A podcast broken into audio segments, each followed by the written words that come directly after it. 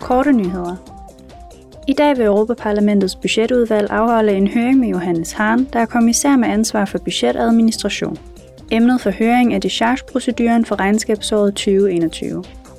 Det er almindeligvis ved denne lejlighed, at den europæiske revisionsret med deltagelse af revisionsrettens formand som tre ordførende medlemmer fremlægger højdepunkterne fra sit arbejde i det relevante år. Både den nuværende og den tidligere flereårige finansielle ramme, såvel som genopretnings- og resiliensfaciliteten, er blandt de emner, der vil blive drøftet. Budgetudvalget vil også i dag stemme om den årlige rapport om beskyttelse af EU's finansielle interesser. De nationale myndigheders ansvar for at sikre et tilstrækkeligt beskyttelsesniveau af EU's finansielle interesser er blevet betydeligt større, siden genopretnings- og resiliensfaciliteten blev indført og gennemført på national plan. I morgen er det tjekkiske rådsformandskab vært for det afsluttende arrangement for det europæiske ungdomsår 2022. I løbet af året har Europaparlamentet organiseret aktiviteter og initiativer rettet mod unge i alle EU-lande. Formålet var at styrke de unge og inddrage dem i europæiske og nationale beslutningsprocesser.